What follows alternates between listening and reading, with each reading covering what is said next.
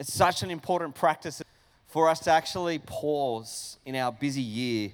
The amount of people that have said to me in the last couple of weeks, oh, here we go, you know, it's the crazy season, and this is that time of year when everything just gets out of control. And increasingly, there's that part of me that, I mean, I hear myself say it, it's just a habit. But that almost wants to cut myself off saying it and say, actually, I'm already making some changes to say we need to redeem this time of the year. We need to actually remember what this time of the year is all about. And it's about what this day is about. Uh, in the United States, our friends there have celebrated Thanksgiving. And as is a tradition at Good Life, we each year on this last Sunday of November, we come together to pause and reflect over the last year, to give thanks to God, to say thank you to our community, and to just allow ourselves to be filled up with gratitude. And so this morning, uh, if I haven't met you before, my name is Mike Hardy, and this day last year, Teresa and I were announced to be the new lead pastors at Good Life. And that was an exciting day for us. It was an emotional day because we'd wondered, what's our future? What are we going to do? We had all this stuff still stirring in our hearts, and we didn't know where it fitted or where it was going to play out. But we joined this community a year and a half before, and we've fallen in love with the people here. Um, we love the mission and the heart of this place. The very first time I walked into the building here when some friends of ours in Sydney um, said to us, and we finished up at our last church, they said, Hey, when you go to the Sunshine Coast, you got to check out Good Life. It's your kind of church. And I came in and I almost broke down crying, but didn't want to look like the widow. So um, on first visit, so I kind of held it together. But I was overwhelmed with what I saw here was what had been in our hearts for a very long time. How we could be the hub of the community, how we could um, utilize the resources that we have to bless and serve beyond even our faith community. And then to be invited to step into this role and have this first year uh, leading here in this community has been an incredible privilege, especially uh, following you know Tim and Donna and the many years that they've faithfully served this community. You know, big shoes to step into, and um, this church has got a great heritage. Uh, it's a church that you know, if you're in around faith circles, almost everyone across the Sunshine Coast knows of this place in this community. It's a rich community, it's a generous community. When I became pastor here, so many friends of mine contacted me on social media across Australia that were sending me messages going, Are you a good life? Man, I've been to that place. We've done tours of that site. We've gone there to, to learn from the team there. And I'm like, Yeah, this is where I am. And they're like, That's amazing. And there hasn't been a day this year where there hasn't been that sense of um, humility and awe and gratitude for what it means to be part of this team and this community here. Two weeks ago, a lady came to this church service here and she walked in an hour early and it was her very first time here. She thought it started at 9 a.m. And I wanted her to um, basically be the new poster child for turning up to church early. Because as we've said so many times before, when you're new, you turn up early because you're trying to get a feel for it. You, you, don't know what you're going to, so you come early, and then um, the rest of the community kind of rocks up. But because we're not that church, we're actually the church that welcomes everyone, we all now turn up early, right? Um, yes, that's right. And so, anyway, she turned up early, and I um, arranged to get her a, a, coffee through our cafe here. And she said to me, Oh, I already feel so welcome in this place. And then found out that one of our other team members um, offered to get her a coffee. And that little moment of just hearing one of our other team members offer the same thing was like, Yes, we do that. Because we're always thinking, I'd rather check and rather offer and rather be generous and have someone say, Righto, come on, back off. Too much generosity, too much friendliness, too much kindness, too much love. I don't know if I can handle it. then I came here and I felt like no one saw me, no one welcomed me, and I could leave the place and it didn't matter. And that can happen, but we don't want that to happen. And that's why every one of us that are part of this faith community are increasingly making that commitment to say, nobody stands alone. And for that, I'm so grateful. I want to read to you a passage of scripture this morning. Luke chapter 17 says uh, these words. Actually, I just realized it's only on the screen on my notes. Um, I'll read it to you from the screen. As Jesus continued on toward Jerusalem, he reached the border between Galilee and Samaria. Jesus very often hung on the borders between the lands where Jewish people like him were tempted to not go. Because the land of Samaria was a land that the people um, and the Jews, the people of Israel, basically, they didn't like the Samaritans. They saw them as second rate. They saw them as not God's true people. And there was a big division that took place. And there was a lot of hatred. And a lot of Samaritans felt um, isolated and disconnected.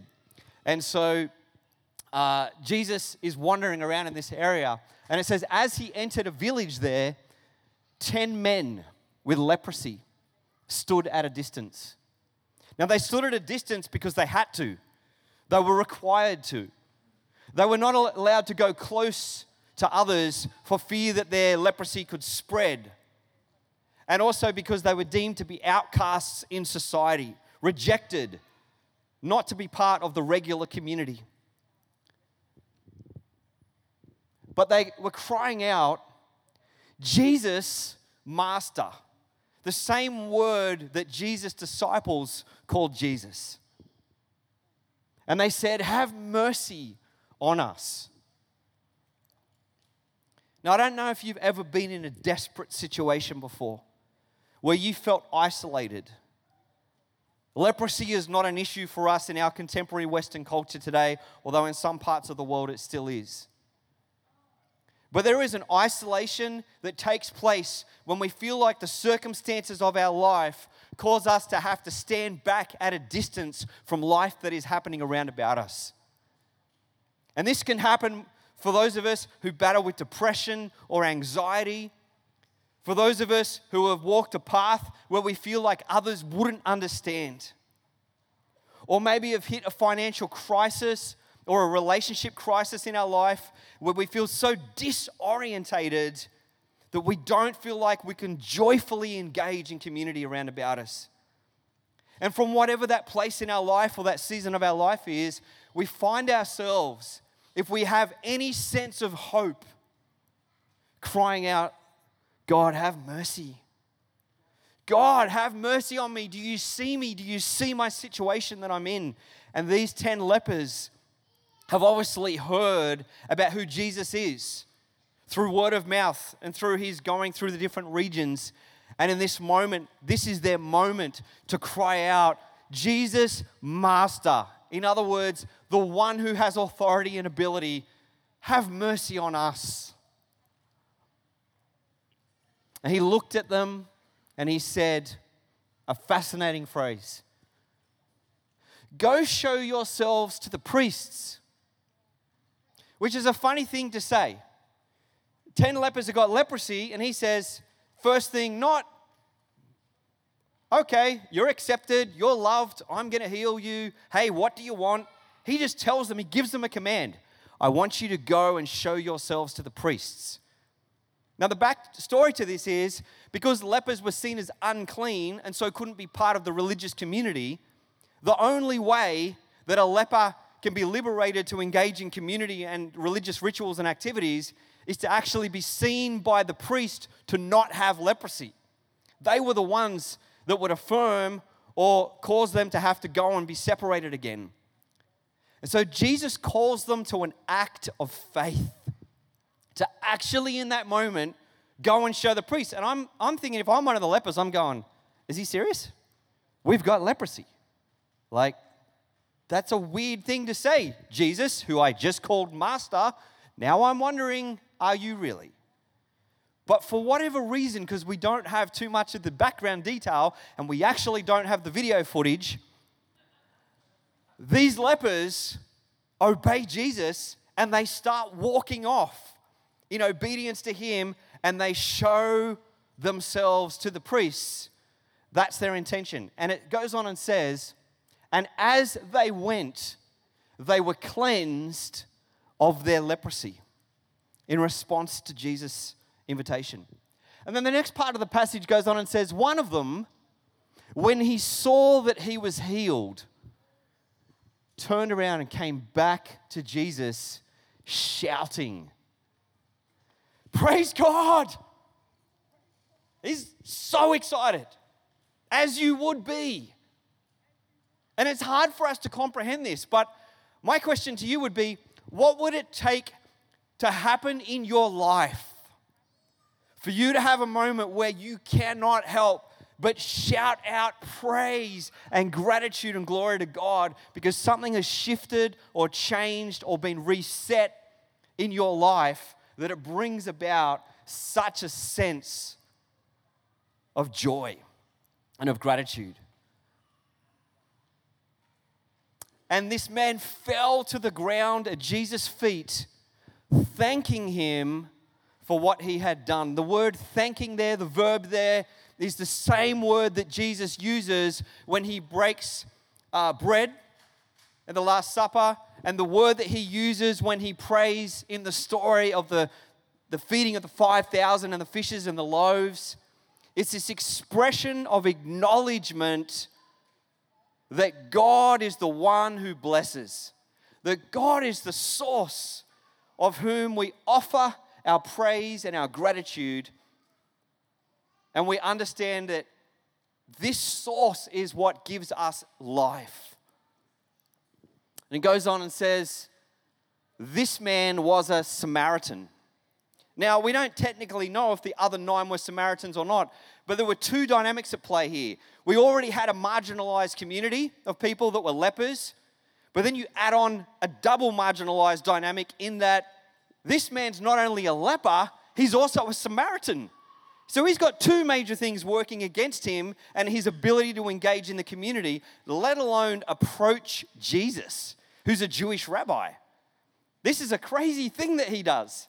But he's so overwhelmed with joy and gratitude that his situation has changed in response to his faith in obeying Jesus' command to go and show himself to the priests.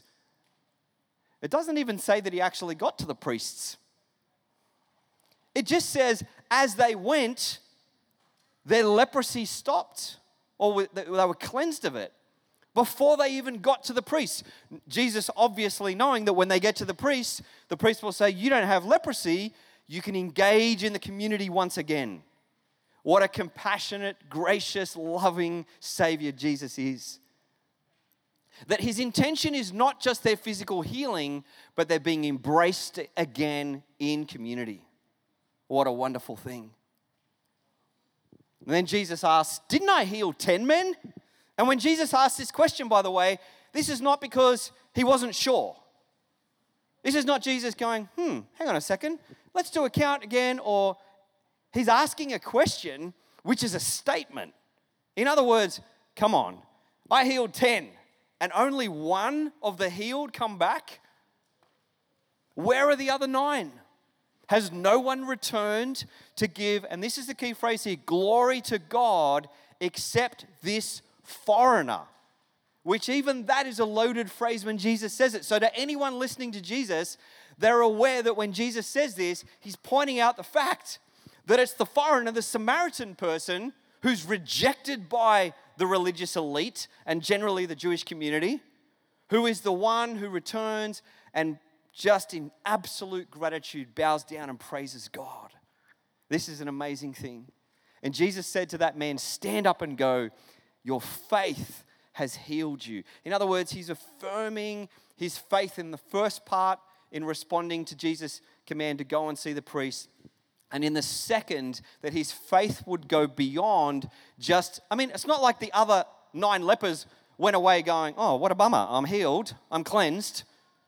Just go about our day. I'm sure that they were excited that they were cleansed. But it's the next step that's the critical component in that Jesus affirms this man gets it. He's been blessed, but his heart and his life is overflowing with gratitude, and he runs back to the source of the one that to him has provided that cleansing. And the story and the, the challenge for us in this day in society is for us to say, where has God cleansed us? Where has God healed us? What blessings has God poured into our life? And have we just wandered off into our life and forgotten the source that we are to return to and invited to return to that grounds us in a way of being that fills us with gratitude? And that's what this day is all about. The chance for us to pause and say, I want to give thanks for this last 12 months. God has healed, restored, blessed, transformed, set minds free, helped people engage in community. The man sitting on the front row here, Rob, in the video that you saw with the Nirvana t shirt. Good t shirt, by the way. There's a double meaning going on in there. Uh, but here's the thing this man has experienced the life of God, and it flowed out in how you shared that in that video. And for that, I say thank you. But I thank God. And today is our chance to thank God. So I want to take a few moments to highlight a few things where I want to intentionally say, I am so grateful for what God has done this year. What a year it's been. Unfortunately, I can't mention all the different things and all the groups and all the different leaders. And so, if I say anything here, please understand there's probably 20 or 30 others that I'm not saying because we can't today. A community this size only takes place because of so many smaller communities of care and love and connection. And so, we have so many life groups across our church and so many of our life group leaders that are really the on the ground pastors and shepherds that care for and serve our community. And I want to thank them today and acknowledge them and say thank you so much for loving and serving our community. Can we give them a hand today?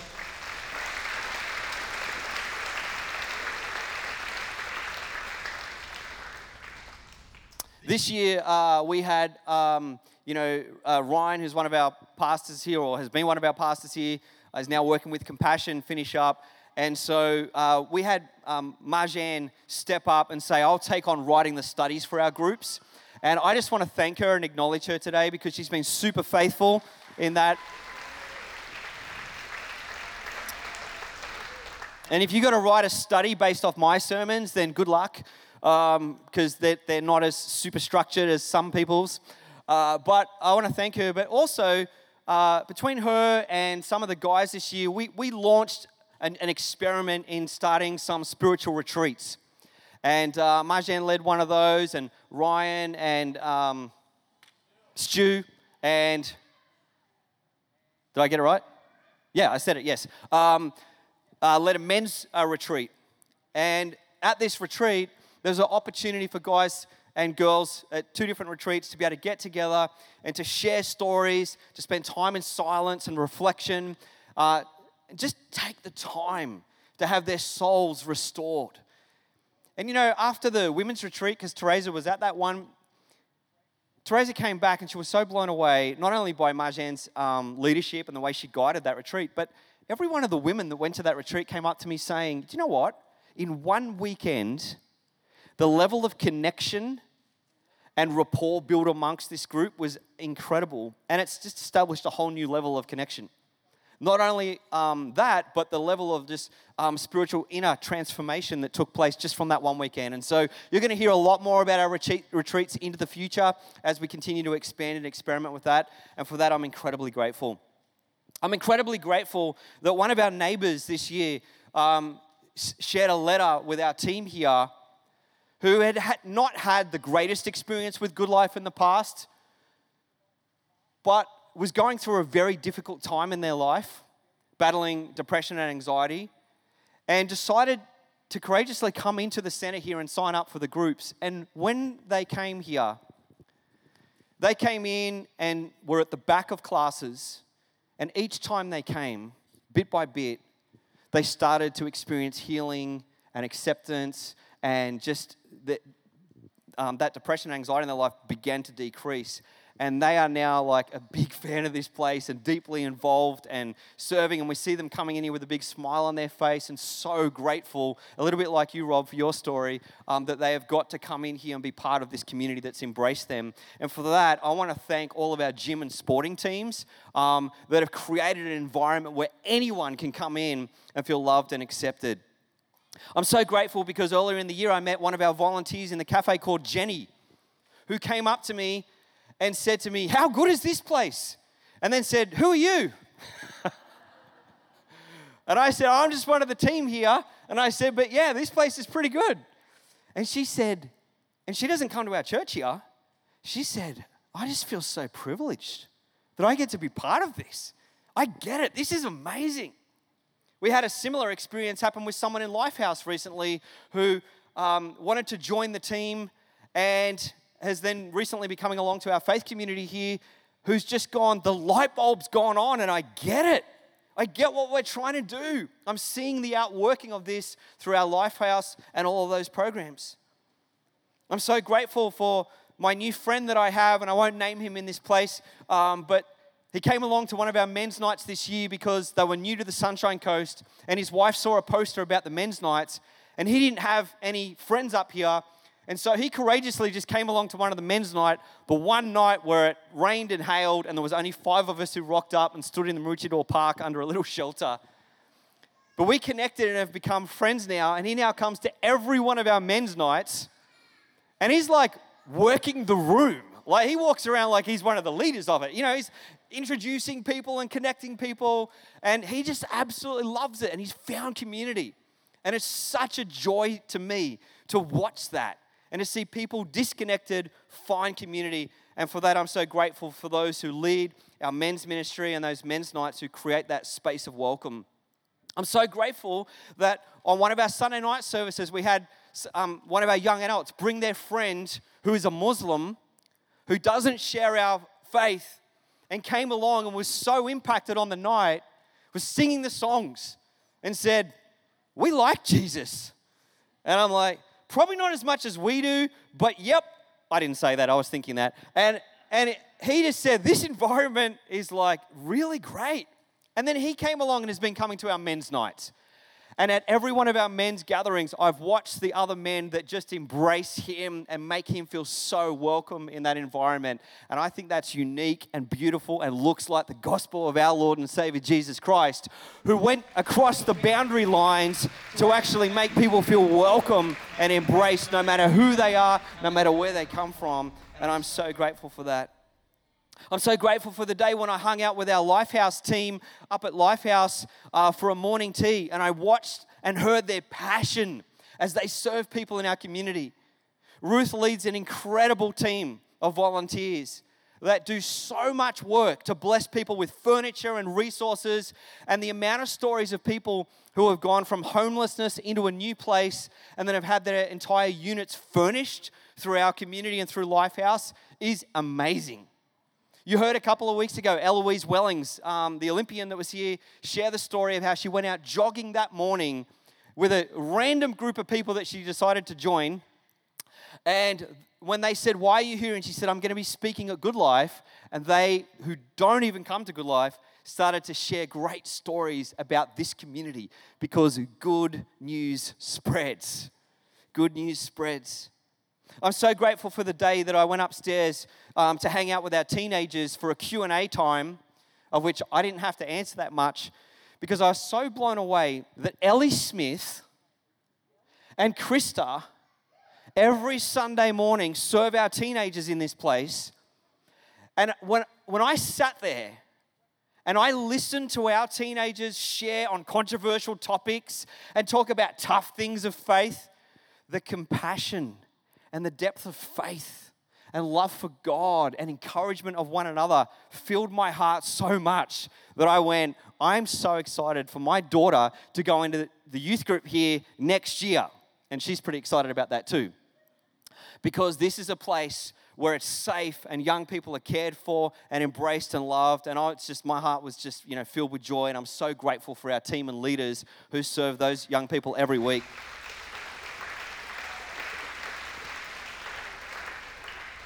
I'm so grateful for the Boost team on a Friday afternoon noon that serve, you know, like tens and tens and like dozens of, of um, young people in the primary school age group in our community that aren't part of our church gatherings here that come in and into this room and have so much fun. And that team that faithfully arrive here and set up and serve them and create a loving, welcoming place. When we turn up here and my kids are running around and play, I walk around and I watch and I observe and I just say, Yes, thank you, God, for this amazing team that serves all these kids in our community. It's incredibly uh, wonderful. I'm so grateful that my kids get to grow up in a kids team uh, and uh, in a children's church environment on a Sunday morning. And we have them all in here this morning. Can all the kids that are in the house give me a yell? Awesome. And some of them are going to be up here singing at the end. Uh, but here's the thing when I went to church as a kid, I had a really good experience. But so many people have had negative and bad experiences in church where it's been an unsafe environment or un, not very encouraging or the faith's been so dry. But I'm so excited that Greg and all of the kids' team that serve faithfully and sacrifice to love and encourage and build up our children means that my kids and your kids get to grow up in an environment that's safe, that's fun, because that's the most important thing for kids at this age. Is it fun? And they get to experience and learn about a dynamic faith found in our Savior Jesus. And for that, I'm incredibly grateful. So thank you to all of our kids' team for all that you do. And the last couple of things I want to mention here is this. And there's probably a little bit of personal, um, uh, I don't know, sense of relief and hope in me. I want to thank all of our seniors at our church here because I will be one soon. And you guys have created a fun, dynamic, life giving environment for so many people across the week. Now, many of our church don't get to see in the daytime because you're all at work what happens here, but we have so many seniors who find community here. People that when we had our new, um, we had a, a morning tea on here for new people to Good Life, who, who said to me, I had no friends, but I came along here in the day, in, during the daytime and I was embraced by this community here. And now this is com- my community. And one lady looked me in the eyes and she said, Are you the pastor here? And I said, I don't know. Depends what you're going to say. And she had a bit of a laugh and she said, Are you the pastor here? And I said, On a good day. And she said, This place saved my life. That's the power of loving community. And I want to thank all of our seniors for creating a, a, wonderful future because so many people are isolated and disconnected. And I also want to say thank you for believing in the next generation because there's a whole new generation that we want to share God's love and the good news of the gospel with. And I thank you for your love and your patience and your embracing of our young adults and our youth and the joy and the atmosphere that we want to create in this place. And for that, I just want to say I'm so thankful. I just want to say thank you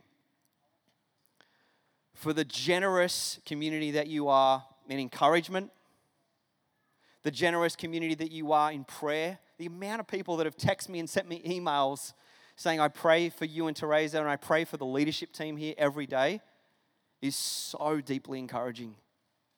And I want to say thank you to the people that have had opportunity because of financial resource to sacrificially give that nobody else knows about to fund things, to help us out of crisis, to help us in times when it's been super tight, who have just contributed. And I want to say, the work that we're all giving thanks for today can continue because of that. And for that, I'm so thankful. Um, up on the screen, there's going to be a QR code here that will take you directly to our giving page. The second component um, that I want to explain is there's two ways that you can give, and I want to explain them we have a, a, a, fund called the ASF Fund, which is the Australian Sports Foundation Fund. It's a tax deductible fund. And when you go to that QR code and our giving page on our website, and you can do this after the service if you need to, there is an opportunity to make a contribution. If you scroll to the bottom of the page, you'll see Australian Sports Foundation.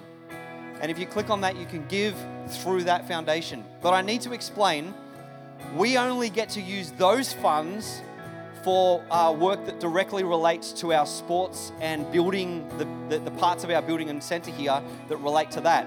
So we can't fund our children's ministry expansion or our youth or young adults ministries from that fund. So if everyone only gave to that fund, we'd end up with a bit of a problem, uh, a few challenges. We still need our regular giving to go to, you'll notice you can hit on the tab uh, for our regular giving on that page and you can just tap Thanksgiving so we'll know that this is the day that um, all our Thanksgiving, and we'll share with the church that.